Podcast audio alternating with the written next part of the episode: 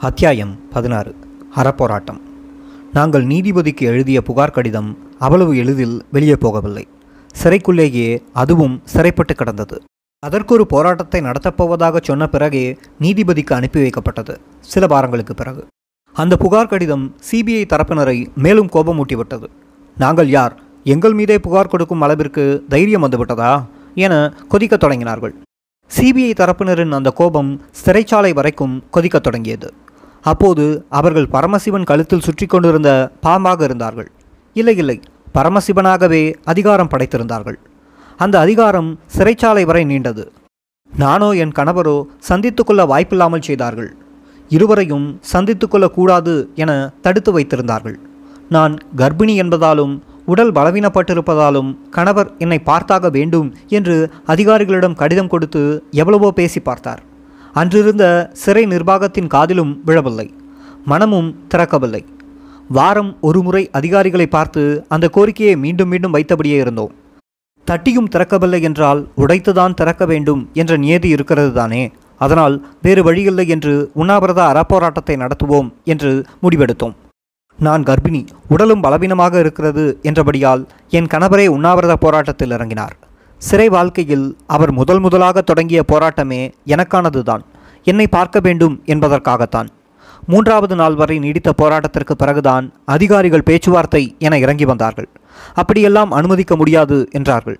பிறகு ஒரு கட்டத்தில் தினமும் ஒரு பதினைந்து நிமிடம் இருவரும் சந்தித்து கொள்ளலாம். அவ்வளவுதான் என்று அனுமதி அளித்தார்கள். என்ன நிபந்தனை என்றால் நாங்கள் இருவரும் துணை சிறை அலுவலர் அறையில் அதிகாரிகள் முன்பாக தரையில் அமர்ந்து கொள்ள வேண்டும் என்பதுதான் அது. அப்போது கோவிந்தராஜ் என்ற ஜெயிலர் அங்கே இருந்தார். அவர் முன்பாகத்தான் நாங்கள் சந்தித்து கொள்ள வேண்டும். அதாவது மனு பார்த்து கொள்வோம். அந்த அதிகாரியோ நீங்கள் இருவரும் ஒருவரை ஒருவர் தொட்டுக்கொள்ளக்கூடாது தள்ளி இடைவெளி விட்டு உட்கார்ந்துதான் பேசிக்கொள்ள வேண்டும் என்று உத்தரவிட்டிருந்ததோடு மிகவும் கண்டிப்பாகவும் நடந்து கொண்டார். எங்களுக்கு ஒருவரை ஒருவர் பார்த்து பேசிக்கொண்டாலே போதுமானதாயிற்றே. அதனால் அந்த அதிகாரியின் நிபந்தனையை ஏற்று ஒருவரை ஒருவர் தொட்டுக்கொள்ள முடியாத தூரத்தில் சற்று தள்ளி உட்கார்ந்து கொண்டு பேசிக்கொள்வோம் அந்த நாட்களில் எங்களின் ஒவ்வொரு அசைவும் மூச்சும் சிபிஐக்கு உடனுக்குடன் தெரிவிக்கப்பட்டு கொண்டிருந்தது. கணவன் மனைவியான எங்களால் தனித்து ஒரு வார்த்தை கூட பேசிக்கொள்ள முடியாது. பேசிக்கொள்ளும் சில வார்த்தைகளையும் அப்படியே கேட்டு சிபிஐயிடம் ஒப்பித்து கொண்டிருந்தார்கள். நாங்கள் கடிதங்கள் எழுதும் போது கூட அதை ஒரு நகல் எடுத்து சிபிஐக்கு கொடுத்து கொண்டிருந்தார்கள். கூடாது என்றால் எங்கள் கடிதத்தை வெளியே அனுப்பி வைக்க மாட்டார்கள். இப்படி நாங்கள் வெளியில் உள்ளவர்களிடம் உதவி கேட்டு அனுப்பிய கடிதங்கள் கூட யாருக்கும் போய் சேரவில்லை. சிபிஐ குற்றப்பத்திரிகை தாக்கல் செய்யும் வரை இதே நிலைதான் நீடித்தது. இப்படி எங்களின் கடிதங்கள் முடக்கப்படுகிறது என்று நான் பலமுறை நீதிமன்றத்தில் முறையிட்டிருக்கிறேன். கணவரும் முறையிட்டிருக்கிறார். அந்த முறையீடும் மரணப்படுக்கையில் தான் இருந்தது. பிறகு நாங்கள் எங்கே சொல்லி அள முடியும்? அப்போது என் நிலைமையும் மோசமாக இருந்தது. உடலும் சரி உள்ளமும் சரி மிகவும் சோர்ந்து போயிருந்தது. எல்லா வகையிலும் களைத்து போய்விட்டிருந்தேன்.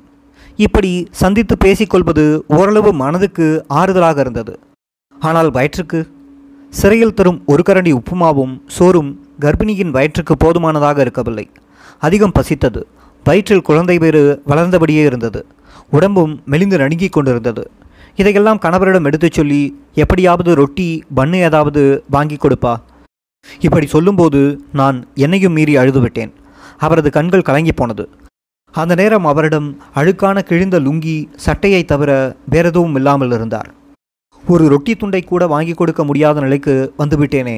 நீயும் என்னால் பட்டினி கிடந்து தவிக்கின்றாயே என அழுதுபட்டார். யாராவது ஒரு பிஸ்கெட் பாக்கெட் வாங்கி கொடுக்க மாட்டார்களா என ஏங்கியிருந்தேன்.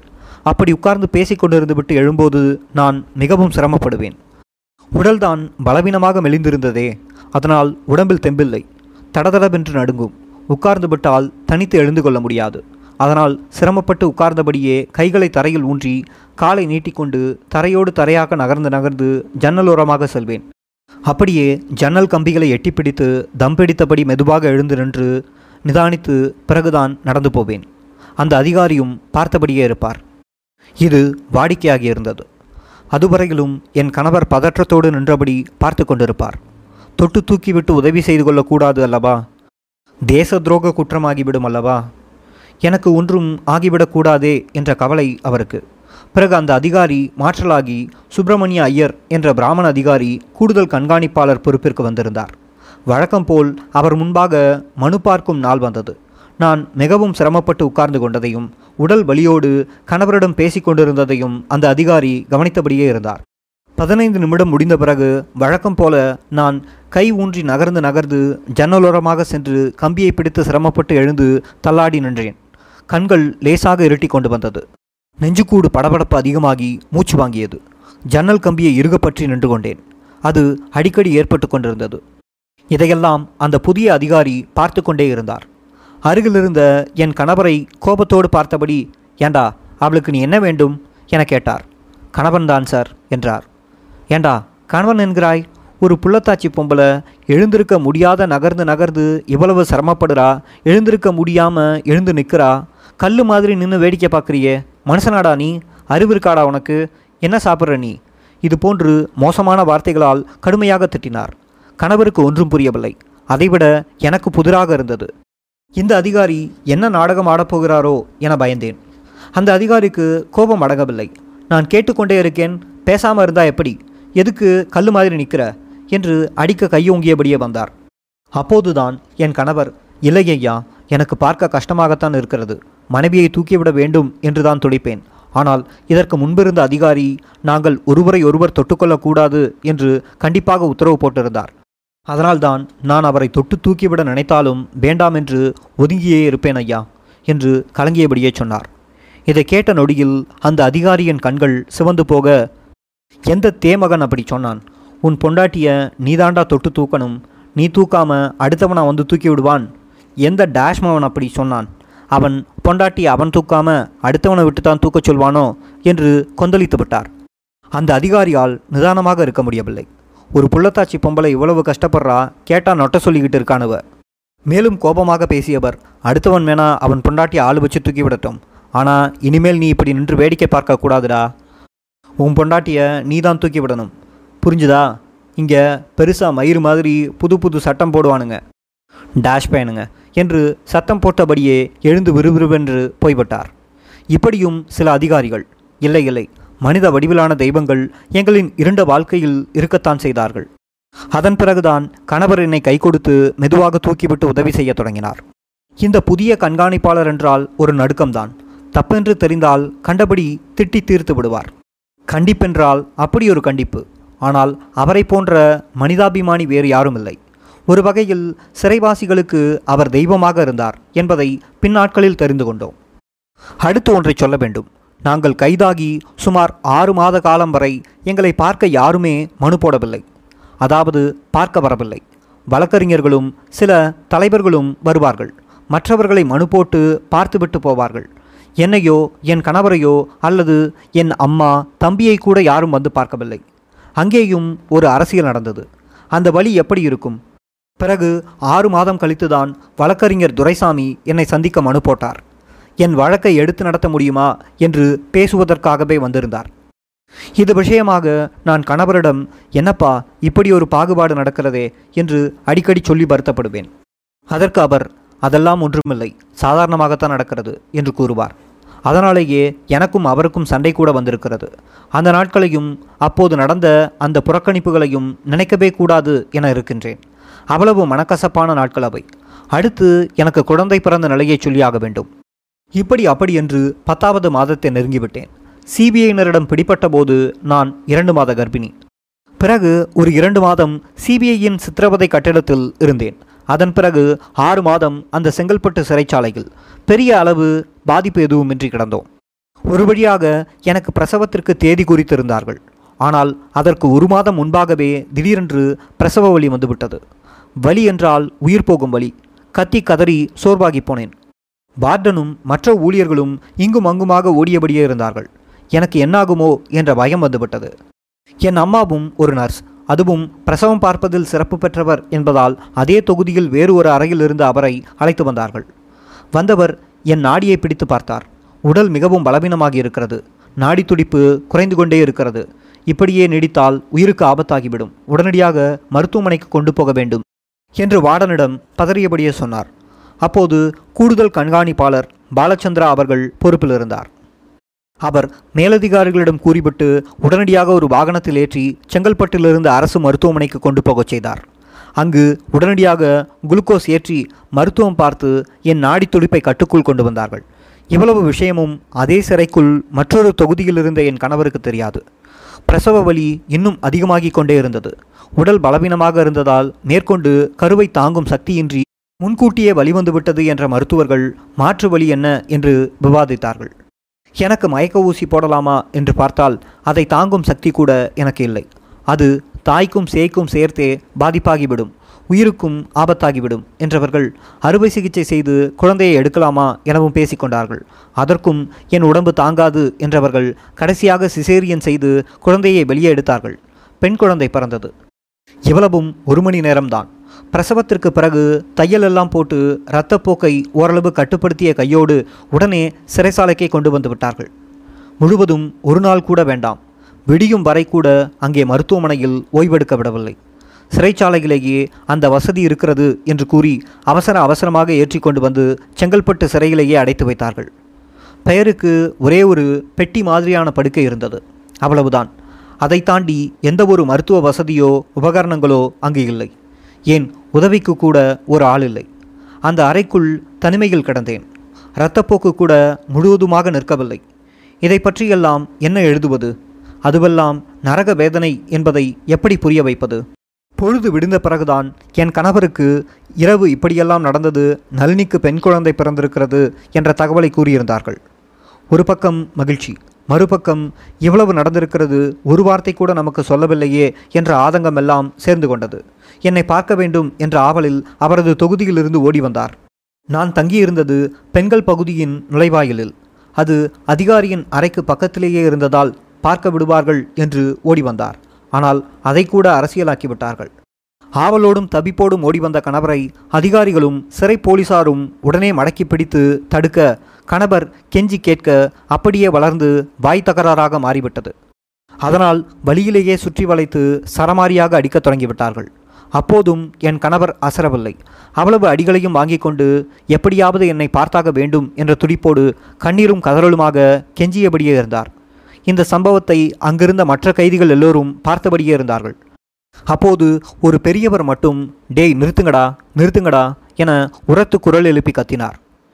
பத்துக்கும் மேற்பட்ட போலீசார் என் கணவரை சுற்றி வளைத்து அடித்து கொண்டிருந்த இடத்தில் இருந்து சில அடி தூரத்தில்தான் அந்த பெரியவரை அடைத்து வைத்திருந்தார்கள். சிவராசன் மற்றும் நான்காவது குற்றவாளி என சேர்க்கப்பட்ட சங்கர் ஆகியோருக்கு அடைக்கலம் கொடுத்திருந்தார் என்று அவரையும் கைது செய்திருந்தார்கள். பிறகு எப்படி அவரை விட்டுவிட்டார்கள் என தெரியவில்லை. ஆச்சரியமாகத்தான் இருந்தது. உடனே வழக்கம் போல் கணவர் மீது பொய்யாக ஒரு வழக்கை பதிவு செய்தார்கள். முருகனுக்கு குழந்தை மீது ஏதோ வெறுப்பு அதனால் குழந்தையை கொன்றுவிட வேண்டும் என்று ஓடினார் அதை தடுத்த அதிகாரிகள் மீது தாக்க முற்பட்டார் என்று வழக்கை பதிவு செய்ததோடு அதை செய்தி ஊடகங்களுக்கும் கொடுத்தார்கள். என்ன கொடுமை இது பாருங்கள். பிறந்த குழந்தையை பிடிக்காமல் கொன்றுவிட வந்தார் என்றால் என்ன அர்த்தம்? இவ்வளவு கேவலமான கட்டுக்கதைகள் எல்லாம் அவர்கள் புத்தியில் மட்டுமே உதிக்கக்கூடியதாக இருந்தது. அப்படி ஜோடித்த வழக்கை ஏற்றுக்கொண்டு என் கணவருக்கு நோட்டீஸ் அனுப்பியிருந்தார் நீதிபதி. இதில் என்ன வேதனை என்றால் இந்த சம்பவம் நடந்தபோதெல்லாம் அந்த நீதிபதியும் அங்கேதான் இருந்தார். சிறையில் இருந்தவர்களுக்கு காவல் நீட்டிப்பு செய்துவிட்டு வெளியே வரும்போதுதான் என் கணவர் குழந்தையை பார்க்க ஆவலோடு ஓடி வந்ததும் அவரை பத்து பேர் சூழ்ந்து கொண்டு அடித்து துவைத்ததும் நடந்தது. ஆனாலும் எங்கிருந்து வந்த நெருக்கடியோ வழக்கு பதிவை ஏற்றுக்கொண்டு நோட்டீஸ் அனுப்பிவிட்டார். அதற்கு பதில் எழுதிய என் கணவர் நடந்த உண்மைகளை எல்லாமும் எழுதிவிட்டு கூடவே ஐயா உங்கள் கண்முன்பாக நடந்த ஒரு நிகழ்ச்சியை இப்படி தலைகீழாக மாற்றி பெற்ற பிள்ளையை கொலை செய்ய வந்ததாய் திரித்து அபாண்ட குற்றத்தை சுமத்தியதை எப்படி உண்மையென நம்புகிறீர்கள்? அப்படி இருக்க ராஜீவ் கொலையில் என் மீது சுமத்தப்பட்ட பொய் வழக்கை எப்படி நம்புகிறீர்கள்? அதை ஏற்று எனக்கு இந்த ஒரு வருடமாக ஜாமீன் விடுதலை கூட தராமல் வைத்திருக்கிறீர்கள். என கேட்டதோடு உங்கள் கண்முன்னே நடந்ததை பொய் குற்றச்சாட்டு என தெரிந்தும் அதை விசாரணைக்கு ஏற்றுக்கொண்டீர்களே. அதை நம்பி எனக்கு நோட்டீஸும் அனுப்பியிருக்கிறீர்களே என்றால் நீங்கள் நடுநிலைமையானவர் பாரபட்சம் காட்டாதவர் என எப்படி நம்புவது என்று பதில் மனு கொடுத்திருந்தார். உண்மையை சொன்னால் ஒரு நீதிபதியிடம் அப்படியெல்லாம் நியாயம் கேட்கக்கூடாது என்று எனக்கோ அவருக்கோ அப்போது தெரியாது. கணவர் எழுதியது எல்லாம் உண்மைதான். ஆனால் மரபுபடி சரியானதல்ல என்கிறார்கள். எப்படியோ அந்த நீதிபதியிடம் நானும் சென்று நடந்ததைச் சொல்லி தண்டனை எதுவும் கொடுத்து விடாதீர்கள் என கெஞ்சி எழுதேன். கடைசியாக என் கணவருக்கு எச்சரிக்கை மட்டும் செய்து அந்த வழக்கை முடித்து வைத்தனர். பிறகு ஒரு வழியாக என்னை பார்க்க வந்தார். அப்போது நான் தங்கியிருந்த இடத்திற்கு குறுக்காக ஒரு கம்பி வலை இருந்தது. அதற்குள்ளாக ஒரு சதுர அடி வட்டத்தில் வழி இருக்கும். அந்த பக்கம் கணவர் நிற்க இந்த பக்கம் ஒரு ஸ்டூலில் அமர்ந்து மடியில் குழந்தையை வைத்தபடி நான் அமர்ந்திருந்தேன். குழந்தையை ஆசையாக வாங்கி ஒரு சில நிமிடங்கள் வைத்திருந்து விட்டு பிறகு கொடுத்து விட்டார். ஒரு நாள் தான் இருக்கும். அடுத்த நாளே குழந்தைக்கு கடுமையான காய்ச்சல் வந்துவிட்டது. ஸ்ட்ரோக் என்று சொல்வார்கள். லேசாக வெட்டி வெட்டி இழுக்கும். சில நிமிட நேரத்திற்கு ஒரு முறை அப்படி நடக்கும். கவனிக்காமல் விட்டால் குழந்தைக்கு ஆபத்து தான் எனக்கு கூட இது தெரியவில்லை. என் அம்மா தான் கவனித்து விட்டு சொன்னார். திரும்பவும் அந்த வார்டன் தான் உதவியாக வந்து நின்றார். உடனடியாக மேலிடத்திற்கு தகவலை கூறிவிட்டு குழந்தையை மட்டும் வெளியிலிருந்த அரசு மருத்துவமனைக்கு தூக்கி கொண்டு போனார்கள். பாதுகாப்பு காரணங்களை சொல்லி என்னை அழைத்து போகவில்லை. ஒரு நாள் ஆனது இரண்டு நாள் போனது மூன்றாம் நாளும் வந்தது. என் குழந்தைக்கு என்ன ஆனது என்ற தகவல் மட்டும் தெரியவில்லை. விசாரித்தால் இன்குபேட்டரில் வைத்திருக்கிறார்கள். குழந்தை நன்றாக இருக்கிறது என்ற பதில் வருகிறதே தவிர மேற்கொண்டு எதுவும் தெரியவில்லை. பெற்றவளின் மனநிலை உடல்நிலை எப்படி இருக்கும் என்று நினைத்து பாருங்கள். அது மட்டுமல்ல எனக்கு மார்பில் பால் கட்டி கொண்டது. பெரும் வலி அவஸ்தை. என்ன செய்வதென்று தெரியவில்லை. ஏதேதோ செய்து வலியை குறைத்தார்கள். மார்பு பகுதியெல்லாம் சுருக் சுருக்கென்று ஆளை அடித்து நொறுக்கும்படியான வலி நீடித்தபடியே இருக்கும். காய்ச்சல் வேறு அதிகமாகிக் கொண்டே போனது. மருந்து மாத்திரை என கொடுத்து குறைத்து கொண்டிருந்தார்கள். என் அம்மா அதிகாரிகளிடம் கெஞ்சி கூத்தாடி அனுமதி பெற்று அருகிலிருந்து கவனித்து கொள்ள வந்திருந்தார். ஐந்தாவது நாட்களுக்கு பிறகுதான் குழந்தையை கொண்டு வந்து என்னிடம் கொடுத்தார்கள். நன்றாகத்தான் இருந்தாள். ஆனால் பார்த்த பார்வை பார்த்தபடியே இருந்தாள். அசைவு எதுவும் இல்லை. பால் கொடுத்தால் இப்படியும் அப்படியுமாக இரண்டு வாய் இழுத்துவிட்டு முகத்தை திருப்பிக் கொண்டது குழந்தை. மூன்று நாளுக்குள்ளாக பால்குடியை மறந்து போய்விட்டது போலும். எனக்கு ஒன்றுமே புரியவில்லை. அதன்பின் குழந்தைக்கு பாலூட்ட நான் அனுபவித்த வழி சொல்லி மாளாது. தினமும் கையில் எடுத்துதான் குழந்தைக்கு பாலூட்ட வேண்டும். வேறு சத்தான உணவும் குழந்தைக்கு இல்லை. எனக்கு மார்பெல்லாம் புண்ணாகிவிட்டது. பசியில் குழந்தை அழுவாள். வழியில் நான் அழுவேன். கொடுமையான போராட்ட நாட்கள் அவை. நான் அனுபவித்த அந்த வேதனை நிறைந்த நாட்கள் என் அம்மாவுக்குத்தான் தெரியும். வேறு யாரிடமும் சொல்ல முடியாது. இதையெல்லாம் எப்படி எழுதுவது புரிய வைப்பது என்பது தெரியவில்லை. பிள்ளையை பெற்றவர்களுக்கே அந்த வலியும் வேதனையும் புரியும். நானும் என்னென்னவோ செய்து பார்ப்பேன். குழந்தையிடம் ஒரு அசைவும் இருக்காது. பார்வை பளிச்சென்று நிலைக்குத்தி இருக்கும் எதையோ வெறிச்சு பார்ப்போமே. அப்படி ஒரே திசையை நோக்கி பார்த்தபடியே இருந்தால் எனக்கு பயம் ஏற்படத் தொடங்கியது. மனவளர்ச்சி குன்றிய குழந்தைகள் இப்படித்தான் இருப்பார்கள். என் குழந்தையும் அப்படி ஆகிவிடுவாளோ என்று நினைக்கும் போதே என் அடிவயிறு சிலிரிட்டு போகும். கடவுளே என் வாழ்வே இப்படி தூக்கு கயிற்றின் கீழே கிடக்கிறது. இதில் இந்த பிள்ளையின் கதி வேறு இப்படியா?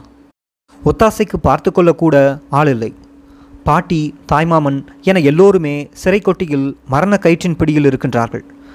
பிள்ளை என்ன பாடுபடப் போகின்றாளோ என்று என்னென்னவோ நினைத்து அழத் தொடங்கிவிட்டேன். எனக்கிருந்த அந்த சந்தேகம் அம்மாவுக்கும் தம்பி பாக்யாவுக்கும் கூட இருந்தது. அவர்களும் அப்படி நினைத்து வருந்தினார்கள். கணவர்தான் வந்து பார்த்துவிட்டு அப்படியெல்லாம் இல்லப்பா குழந்தை நன்றாக வருவாள். நீ எதுவும் மனதை போட்டு குழப்பிக்காதே. முதலில் நீ நம்பிக்கையாக இரு. நம்மோட நம்பிக்கையே குழந்தையை மாற்றும். நீயாக ஏதாவது நினைத்து கவலைப்பட்டு கொண்டே இருக்காதே. கண்ணை பார். பளிச்சென்று இருக்கிறது. குழந்தை நன்றாக வருவாள். இப்போதைக்கு அப்படி இருந்தாலும் போக போக சரியாகிடும் என்று ஆறுதல் சொன்னார். ஆனாலும் சுற்றியிருந்த பலரும் குழந்தைக்கு என்னவோ தெரியவில்லை என்றுதான் பேசிக்கொண்டிருந்தார்கள் பிறகு இன்னொரு தடவை பார்க்க வந்த என் கணவர் என் மனப்போராட்டத்தையும் புலம்பலையும் பார்த்துவிட்டு அதெல்லாம் ஒன்றுமில்லை. கண்ட கண்ட பேச்சை கேட்டுக்கொண்டு மனதை குழப்பிக்கொள்ளாதே என சத்தம் போட்டுவிட்டு போனார். பிறகுதான் என்னால் ஓரளவு மனதை தேற்றிக் கொள்ள முடிந்தது. இது எப்படியோ? ஒன்றை சொல்லியாக வேண்டும். நான் அந்த இரவில் சிக்கலில்லாமல் குழந்தையை பெற்றெடுத்து கொண்டதற்கு அன்று முதல்வராக இருந்த முதல்வர் ஜெயலலிதா அம்மா அவர்களின் நிர்வாக முறைதான் காரணம். வேறு யாராவது இருந்திருந்தால் இங்கு கேட்டு அங்கு கேட்டு கோரிக்கை வைத்து மேலிடத்தில் அனுமதி கிடைப்பதற்குள்ளாகவே அந்த குழந்தை இறந்து போயிருக்கும். எனக்கும் ஏதாவது நடந்திருக்கும். அப்படி எதுவும் அன்று நடக்கவில்லை. உடனுக்குடன் நடவடிக்கை எடுத்து என்னையும் என் குழந்தையையும் காப்பாற்ற உதவியாய் இருந்தது அவரது நிர்வாக முறை அதற்காக அவருக்குத்தான் நன்றி சொல்ல வேண்டும். அதை பின்னாட்களில் நான் இரண்டொரு கோரிக்கை மனுவிலும் குறிப்பிட்டு அவருக்கு எழுதியிருந்தேன். அந்த குழந்தை பிறப்பதற்கு முன்னும் பின்னுமாக நாங்கள் பட்ட பாடு கொஞ்சம் நஞ்சமல்ல. கேட்டால் கல் நெஞ்சமும் கரைந்து போகும். அப்போது நான் நான்கு மாத கர்ப்பிணியாக இருந்தேன். செங்கல்பட்டு சிறையில் எனக்கு கொடுத்த உணவு ஒரு கரண்டி உப்புமாதான் என்பதை ஏற்கனவே கூறியிருந்தேன். எல்லா வேலை சாப்பாடும் குறைவாகத்தான் இருக்கும். எனக்கு உடலெல்லாம் நடுங்கத் தொடங்கிவிட்டது. அதை கணவரிடம் சொல்லி அழுதது கூடவே அவர் அழுதது பழைய கதை. அந்த நேரத்தில் எங்களிடம் பணம் எதுவும் இல்லை. நாங்கள் சிபிஐயிடம் பிடிபட்டபோது என்னிடம் ஐந்தாயிரம் ரூபாயும் கணவரிடம் பதினைந்தாயிரம் ரூபாயும் பறிமுதல் செய்து வைத்திருந்தது. அப்போதுதான் நினைவுக்கு வந்தது. அந்த பணம் நீதிமன்றத்தில் இருந்தது. உடனே என் மனைவியின் உடல்நிலையை கவனித்து கொள்ள வேண்டி அந்த பணத்தை சட்டப்படி எங்களிடம் ஒப்படைக்க நடவடிக்கை எடுக்க வேண்டும் என்று சிறைத்துறைக்கு கடிதம் எழுதி கேட்டிருந்தார் என் கணவர். தொடர்ந்து பல நாட்கள் அதிகாரிகளிடம் கெஞ்சி பேசி பார்த்தார். எந்த பதிலும் வரவில்லை. அதன் பிறகுதான் வேறு வழியின்றி இரண்டாவது முறையாக உண்ணாவிரத போராட்டம் இருக்க தொடங்கிவிட்டார். நீரை கூட அருந்தவில்லை. மூன்றாவது நாளாக கடுமையான போராட்டம் நீடித்தது. எனக்கு பெரிய கவலையாகிவிட்டது. கஷ்டப்பட்டாலும் சரி பணம் கிடைக்காமல் போனாலும் சரி அது எனக்கு முக்கியமில்லை. கணவரின் உயிர்தான் முக்கியம். அவருக்கு ஒன்றும் ஆகக்கூடாது என்று பதறியபடியே இருந்தேன். நான்காவது நாள்தான் சிறைத்துறை அதிகாரிகள் வந்து பேச்சுவார்த்தை நடத்தினார்கள். ஆனாலும் இவர் போராட்டத்தை விட சம்மதிக்கவில்லை. கடைசியாக உயரதிகாரி வந்து நீதிமன்றத்திடமிருந்து பணத்தை பெற்றுத் தருகிறோம் என உத்தரவாதம் கொடுத்த பிறகுதான் உண்ணாவிரத போராட்டத்தை கைவிட்டார். ஆனால் அதிகாரிகள் சொன்னபடி நடந்து கொள்ளவில்லை இதோ அதோ என்று கூறி இரண்டு வாரங்களை கடத்தி விட்டார்கள். குழந்தைக்கு பால் பவுடர் சோப்பு வாங்க கூட பணமில்லை. வெறும் கையோடு நிர்கதியாய் நிற்கின்றோம். பச்சை பிள்ளையை வைத்துக்கொண்டு என்ன செய்வார்கள் என்று சிறை நிர்வாகமும் யோசிக்கவில்லை. அவர்கள் யோசித்தாலும் சிபிஐயினர் விடவில்லை. பிடி அவர்களின் கையிலேயே இருந்தது. சிறையில் பிறந்த குழந்தைக்கு தேவையான அடிப்படை பொருட்கள் உணவு அனைத்தையும் சிறை நிர்வாகமே அரசு செலவில் வாங்கி தர வேண்டும். அதற்கு என ஒரு பட்டியலே சிறை விதி தொகுப்பில் உள்ளது. அத்தோடு மருத்துவர் என்ன பரிந்துரை செய்து எழுதினாலும் அவற்றினை உடனே அரசு செலவில் வாங்கி தர வேண்டும். ஆனால் எம் விடயத்தில் மட்டுமல்ல எம் குழந்தை விடயத்திலும் எமக்கு சாதகமான சட்ட விதிகளையெல்லாம் பாலுங்கிணற்றுக்குள் அமுக்கி வைக்கப்பட்டன. சட்டப்படியான அடிப்படை தேவைகளை கூட திட்டமிட்டு புறக்கணித்து வந்தார்கள். காரணம் ராஜீவ் கொலையாளிகளுக்கு சலுகை செய்தார்கள் என அவர்களது உத்தியோகத்திற்கு பதவி உயர்வுக்கு பிரச்சனை வந்துவிடுமாம். வேறு வழியின்றி திரும்பவும் உண்ணாவிரத போராட்டத்தை தொடங்கிவிட்டார். இந்த முறை இரண்டாவது நாளிலேயே சோர்வாகிவிட்டார். ஏற்கனவே நடத்திய உண்ணாவிரத போராட்டத்தால் பலவீனப்பட்டிருந்த உடம்பு மேலும் பட்டினியை தாங்க முடியவில்லை. நிலைமை மோசமாக மாறிக்கொண்டிருந்தது. வழக்கம் போல் அதிகாரிகள் வந்து சமாதானம் சொல்லி பழையபடியே பேச்சுவார்த்தை நடத்தினார்கள். இந்த முறை விடுவதாக இல்லை என்று மூன்றாவது நாளும் போராட்டத்தை நீடித்தார். பிள்ளைக்கு பால் பவுடர் வாங்கி கொடுக்க முடியாத இந்த உயிர் இருந்தால் என்ன போனால் என்ன போகட்டுமே. இந்த உலகம் இப்படி ஒரு அநீதியை பற்றி பேசாமலா போகும் என்ற உறுதியில் இருந்து கொண்டார். அப்போதுதான் புதியதாக வந்த சிறை சூப்பரண்டன்ட் திரு. மூர்த்தி அவர்கள் நேரில் வந்து நான் பொறுப்பேற்கிறேன்பா. உங்களுக்கு அந்த பணத்தை பெற்றுத்தருகிறேன்பா என கூறி போராட்டத்தை கைவிட வைத்தார். சொன்னபடியே அந்த பணத்தை பெற்றுக் கொடுத்தார். அதுவும் தினசரி இருபது ரூபாய் தான் செலவு செய்து கொள்ள வேண்டும் என்று கட்டுப்பாடு விதித்தார்கள். பிறகு தினசரி செலவுக்கு இருபது ரூபாய் போதுமானதாக இல்லை அதை ஐம்பது ரூபாயாக உயர்த்த வேண்டும் என்று கோரிக்கை வைத்து மாற்றினார்கள். அடுத்து மூன்றாவது முறையாக நடத்திய போராட்டத்தை சொல்ல வேண்டும். சிபிஐ போலீஸ் கஸ்டடியில் வைத்து சித்திரவதை செய்து எங்களிடம் தடா சட்டத்தின் கீழ் பெற்ற வாக்குமூலத்தை நீதிமன்றம் ஏற்கக்கூடாது என்று கூறி நீதிமன்றத்திற்கு கோரிக்கை மனு அனுப்பினார். அந்த மனு அடையாளம் தெரியாத பிணமாகி போனது. சிறைத்துறையும் கண்டுகொள்ளவில்லை. நீதித்துறையும் கேட்டுக்கொள்ளவில்லை. நாங்கள் நீதித்துறை கட்டுப்பாட்டில் சிறையில் அடைக்கப்பட்டிருந்தாலும் சிறைத்துறை சிபிஐயின் கட்டுப்பாட்டில்தான் இயங்கியது. கேளாத ஆங்கிலேயரின் செவிட்டு காதுகளுக்கு கேட்கும் வண்ணம் குண்டுகளால் பேசினோம் என்று கம்பீரமாகச் சொன்ன பகத்சிங்கை போன்று என் கணவர் காந்திய வழியில் மீண்டும் உண்ணாவிரதம் இருக்கத் தொடங்கினார். அவரோடு ராபர்ட் பயஸ் ஜெயக்குமார் ஷங்கர் ஆகிய மூன்று பேரும் இணைந்து கொண்டார்கள். மற்றவர்கள் யாரும் அந்த உண்ணாவிரத போராட்டத்தில் கலந்து கொள்ளவில்லை. தொடர்ந்து ஆறு நாட்கள் மிக கடுமையாக நீடித்த அந்த போராட்டம் மூன்றாவது நாளிலேயே அனைவரும் சோர்வாகிவிட்டார்கள். ஆறாவது நாளில் நிலைமை மோசமாகியிருந்தது. பிறகுதான் பயந்து போன அதிகாரிகள் நேரில் வந்து உங்களின் கோரிக்கையை வழக்கு விசாரணையின் போது நீதிமன்றம் கவனத்தில் கொள்ளும் என்ற உத்தரவாதத்தை கொடுத்தார்கள். அதிகாரிகள் சொன்னபடி நீதிமன்றத்தில் வழக்கு நடந்தபோது அப்படி யாருமே நடந்து கொள்ளவில்லை. ஏன்? அப்படி ஒரு கோரிக்கையே நாங்கள் வைக்கவில்லை என்று கூறிவிட்டார்கள். ஒப்புதல் வாக்குமூலம் பற்றி நாம் எந்த புகாரும் செய்யவில்லை என்று உச்சநீதிமன்றத்தினை நம்ப வைத்தார்கள். எம் நான்கு பேருக்கும் அதன் அடிப்படையில் தூக்கு தண்டனையும் வாங்கி தந்தார்கள் என்பது வேறு கதை. அடுத்ததாக ஒரு போராட்டம். சிறையில் பிறந்த குழந்தைக்கு முறைப்படி பிறப்புச் சான்றிதழ் பெற்றுத்தருவது சிறைத்துறை கண்காணிப்பாளரின் சட்டப்படியான வேலைதான். பிறப்பு சான்று இல்லாமல் போனால் எதிர்காலத்தில் குழந்தையின் படிப்பு உட்பட பல விஷயங்கள் கேள்விக்குறியாகிவிடும் அல்லவா? பிறப்பு சான்று வேண்டும் என்று கேட்டு கேட்டு அழுதழுது மனுமேல் மனு கொடுத்து ஓய்ந்தே போய்விட்டோம். கடைசியாக ஒரு வழியும் இல்லை என்றான பிறகுதான் நானே உண்ணாவிரத போராட்டம் தொடங்கப் போகிறேன் என கணவரிடம் பேசினேன். வேண்டாம்ப்பா உனக்கு உடம்பு முடியாது. குழந்தையை வைத்துக்கொண்டு உண்ணாவிரதம் இருக்க முடியாது. நானே அறப்போராட்டத்தை நடத்துகிறேன் என திடமாக கூறிவிட்டு சிறைத்துறைக்கு கடிதம் எழுதினார். சிறை நிர்வாகம் அதையும் கண்டுகொள்ளவில்லை அலட்சியப்படுத்தியிருந்தார்கள். இறுதியில் போராட்டம்தான் தீர்வாகும் என உண்ணாவிரதம் இருக்கத் தொடங்கினார். மூன்றாவது நாள் போனது நான்காவது நாள் உடல் சோர்ந்து தளர்ந்து போனது. ஐந்தாவது நாளில் படுத்த படுக்கையாகி பேச்சு மூச்சில்லாமல் இருந்தார். ஆறாவது நாளில் கோமா நிலைக்கு தொட்டுவிட்டார். எந்த நேரமும் கோமாவுக்கு போய்விடலாம் என்ற நிலை உருவாகியிருந்தது. அப்படி கோமாவிற்கு போனால் பிறகு மீட்கவே முடியாது. அதாவது காப்பாற்றவே முடியாது என மருத்துவர் குழு உறுதியாக கூறிவிட்டது. ஆறு நாள் ஒரு சொட்டு நீர் கூட அருந்தாமல் இருந்தால் நிலைமை அப்படித்தானே ஆகும். நாங்கள் எல்லோரும் அழுதபடியே இருக்கின்றோம். பிறகுதான் பேச்சுவார்த்தை என்று வந்தார்கள். பேசுவதற்கு ஒன்றுமில்லை ஐயா. என் குழந்தைக்கு ஒரே ஒரு பிறப்பு சான்றிதழ் மட்டும்தான் வேண்டும். உங்களால் அதை செய்ய முடியும். ஆனால் செய்ய மறுக்கிறீர்கள். மிகவும் சாதாரணமான ஒரு கோரிக்கைக்காக நான் இறந்து போனாலும் பரவாயில்லை என உறுதியாக நின்றுவிட்டார். பிறகுதான் எங்கள் குழந்தையின் பிறப்புச் சான்றிதழை வாங்கி கொண்டு வந்து கொடுத்தார்கள். அதிலும் கூட தந்தை பெயர் முருகன் என்று இருந்தது. அதை ஸ்ரீஹரன் என்று மாற்ற வேண்டும் என கேட்டு மேலும் ஒரு நாள் போராட்டத்தை தொடர்ந்து பெயரை மாற்றிக்கொண்டு வந்த பிறகே அந்த போராட்டம் முடிவுக்கு வந்தது. ஏன் நாங்கள் உண்ணாவிரத அறப்போராட்டம் நடத்தினோம் என்பதற்கு ஒரே ஒரு விஷயத்தை மட்டும் உதாரணமாக சொல்கிறேன். எங்களின் வழியை நீங்களும் புரிந்து கொள்வீர்கள் எங்கள் இருவரையும் கைது செய்தபோதே எங்களை கணவன் மனைவி என்று பதிவு செய்திருந்தோம். சிறைச்சாலை பதிவுகளிலும் அப்படித்தான் பதிவு செய்யப்பட்டிருக்கிறது. ஆனால் சிபிஐயின் எந்த வழக்கு ஆவணங்களிலும் கணவன் மனைவி என்ற பதிவே இல்லை. என்னை செல்வி நளினியாகவே காட்டியிருந்தார்கள். குழந்தையும் பிறந்து ஓராண்டு கடந்துவிட்டது. குழந்தையை கையில் வைத்துக்கொண்டுதான் நான் நீதிமன்ற நடவடிக்கைகளில் செல்வி நளினியாக நின்றேன். அந்த அதிசயம் சிபிஐனருக்கு மட்டுமே வெளிச்சம். இதற்கு மேலுமா என்னை செல்வியாகவே வைத்திருக்கப் போகிறீர்கள்? இன்னுமா ஆவணங்களை வைக்கப் போகிறீர்கள்?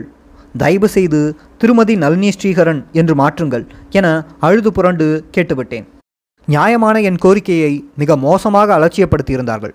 கடைசியாகத்தான் நாங்கள் இரண்டு பேரும் சேர்ந்து உண்ணாவிரத போராட்டத்தை தொடங்கினோம். தொடர்ந்து இருபத்தி மூன்று நாட்கள் துளி துளியாய் செத்துக்கொண்டு போராடினோம் என்றே கூறலாம். ஒரு கட்டத்திற்கு மேல் மருத்துவர்கள் கைவிரித்து விட்டார்கள். உடல்நிலை மோசமாகி கொண்டிருக்கிறது. மீட்டெடுப்பது சிரமம் என்றார்கள். இவ்வளவுக்கும் பிறகுதான் பேச்சுவார்த்தைக்கு இறங்கி வந்தார்கள். எங்கள் திருமணத்தை சட்டப்படி பதிவு செய்து ரிஜிஸ்ட்ரேஷன் செய்து கொடுத்தார்கள். அதாவது நாங்கள் கைது ஆவதற்கு முன்பே திருப்பதியில் தாலி கட்டி திருமணம் செய்து கொண்டோம். அதைத்தான் இப்போது உண்ணாவிரத போராட்டம் நடத்தி சட்டப்படி பதிவு செய்தார்கள்.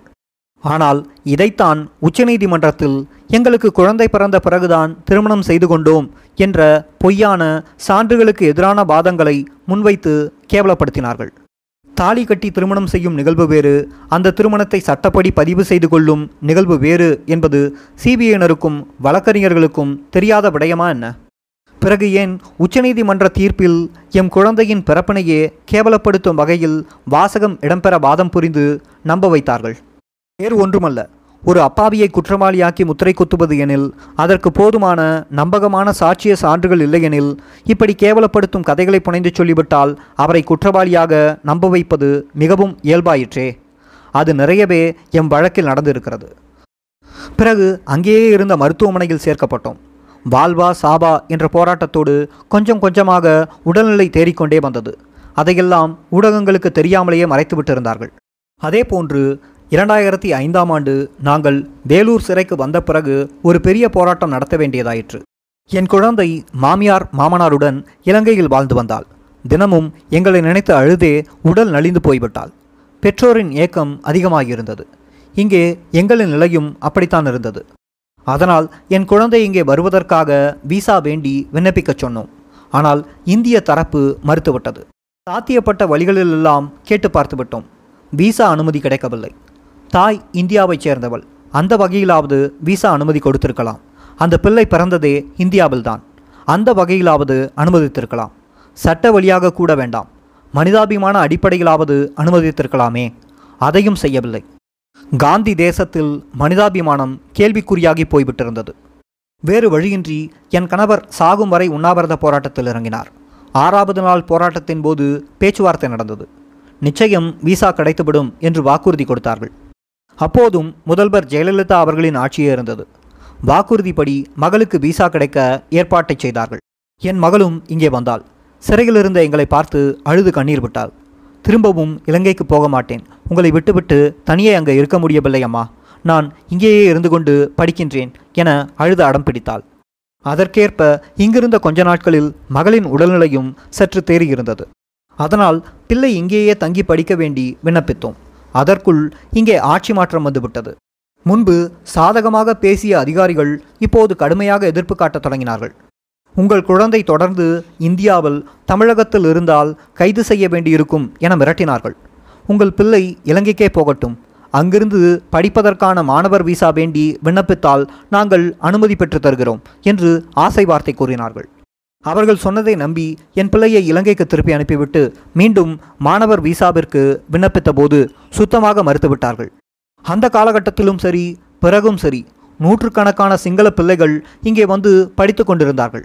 ஆனால் இந்தியாவில் பிறந்த என் பிள்ளைக்கு படிக்க உரிமையில்லை என மறுத்துவிட்டார்கள். என்ன கொடுமை இது? இதற்கான நீதி வேண்டிதான் என் கணவரும் நானும் அப்படி ஒரு கடுமையான உண்ணாவிரத போராட்டத்தை நடத்தினோம். இது இரண்டாயிரத்தி ஆறாம் ஆண்டு மே மாதம் இறுதியில் தொடங்கி ஜூன் மாதம் வரை நீடித்தது. அந்த போராட்டமும் இருபத்தி மூன்று நாட்கள் வரை நீடித்தது. அந்த முறையும் சாவின் விளிம்பு வரை சென்று செத்து பிழைத்தோம் நாங்கள். ஏன்? சாவை தொட்டு பார்த்துவிட்டோம் என்றுதான் சொல்ல வேண்டும். நாங்கள் அவ்வளவு நாள் உண்ணாவிரதம் இருந்தோம். ஒரு வாரத்தில் விசா கிடைக்கும் என வாக்குறுதி கொடுத்தார்கள். ஆனால் ஏமாற்றி விட்டார்கள். அதனால் நாங்கள் திரும்பவும் உண்ணாவிரதம் இருக்க ஆயத்தமானோம். ஆனால் எம் குடும்பத்தினர் விடவில்லை. குடும்பத்தினையே அடகு வைக்காத குறையாக எம் மகளை லண்டனுக்கு அழைத்து கொள்ள பெரும் முயற்சிகளை மிகுந்த ஆபத்துக்கு மத்தியில் மேற்கொண்டனர். அவர்களுக்கும் வேறு வழியில்லை. ஏனெனில் உடனே மீண்டும் உண்ணாவிரதம் ஆரம்பித்தால் உயிர் பிழைக்க நிச்சயம் வாய்ப்பு இல்லை. அதனையே சிலர் எதிர்பார்த்து கொண்டிருந்தது போல் எமக்கு பின்னாளில் தோன்றியது. ஆனால் இறைவன் விதித்தது மட்டுமே நடக்கும். எம் குழந்தை விடயத்தில் இந்திய அதிகாரிகள் செய்த மிகப்பெரிய அநீதி சாபம் பின்னாளில் பெரும் வரமாக மாறிவிட்டது. ஒருவேளை என் மகள் இந்தியாவில் படிக்க அனுமதி கிடைத்திருந்தால் அவள் பத்தோடு பதினொன்றாகத்தான் இருந்திருப்பாள். மேலும் எம் சூழ்நிலை எம் மகளை நேரடியாக பாதித்து அவரது படிப்பினையும் மனநிலையையும் மிகவும் பாதித்திருக்கும். அந்த அநீதி மறுப்பு மகள் லண்டன் போக வழி ஏற்படுத்தியது. அந்த அரசின் உதவியோடு இன்று பெரிய மருத்துவ அதிகாரியாக இருக்கின்றாள். அவள் லட்சியத்தினை தொட்டுவிட்டாள்.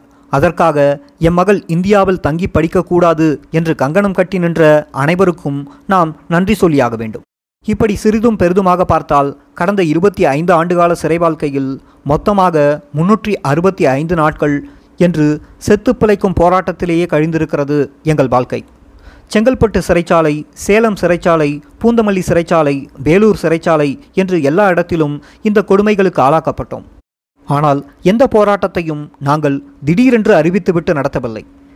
அதிகாரிகளிடம் நேரில் முறையிட்டு பேசி கேட்டு பார்ப்போம்.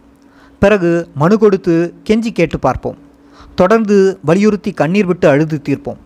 எதுவுமே ஏற்கப்படாத கடைசி கட்டத்தில்தான் தீரா வழியோடு உண்ணாவிரத அறப்போராட்டத்தை நடத்தினோம். நியாயத்திற்கான கதவுகள் தட்டி திறக்கப்படவில்லை என்றால் முட்டி மோதியாவது உடைக்க வேண்டியிருக்கிறதல்லவா? அந்த போராட்டம் நடத்தியவர்களுக்குத்தான் அதன் தனித்த குணம் தெரியும். நம் உடல்நிலை பழையபடி திரும்ப நீண்ட நாட்களாகும். சிறுநீரகம் பெரும் வதைப்படும். உடம்பெல்லாம் மின் அதிர்வுகளால் தாக்கப்பட்டதைப் போன்ற நடுக்கத்துடனேயே இருக்கும். உறக்கம் முழுமையாக கெட்டுப்போகும். ஒவ்வொரு நாளும் ஒவ்வொரு மாதம் போல் நகரும். இருந்தால் படுக்கச் சொல்லும். படுத்தால் எலும்பி இருக்கச் சொல்லும். அதை விவரிக்க வேண்டும் என்றால் தனியாக ஒரு புத்தகமே எழுதலாம். அது ஒரு கொடுமையான வேதனை போராட்டம்தான். அத்தியாயம் முற்று.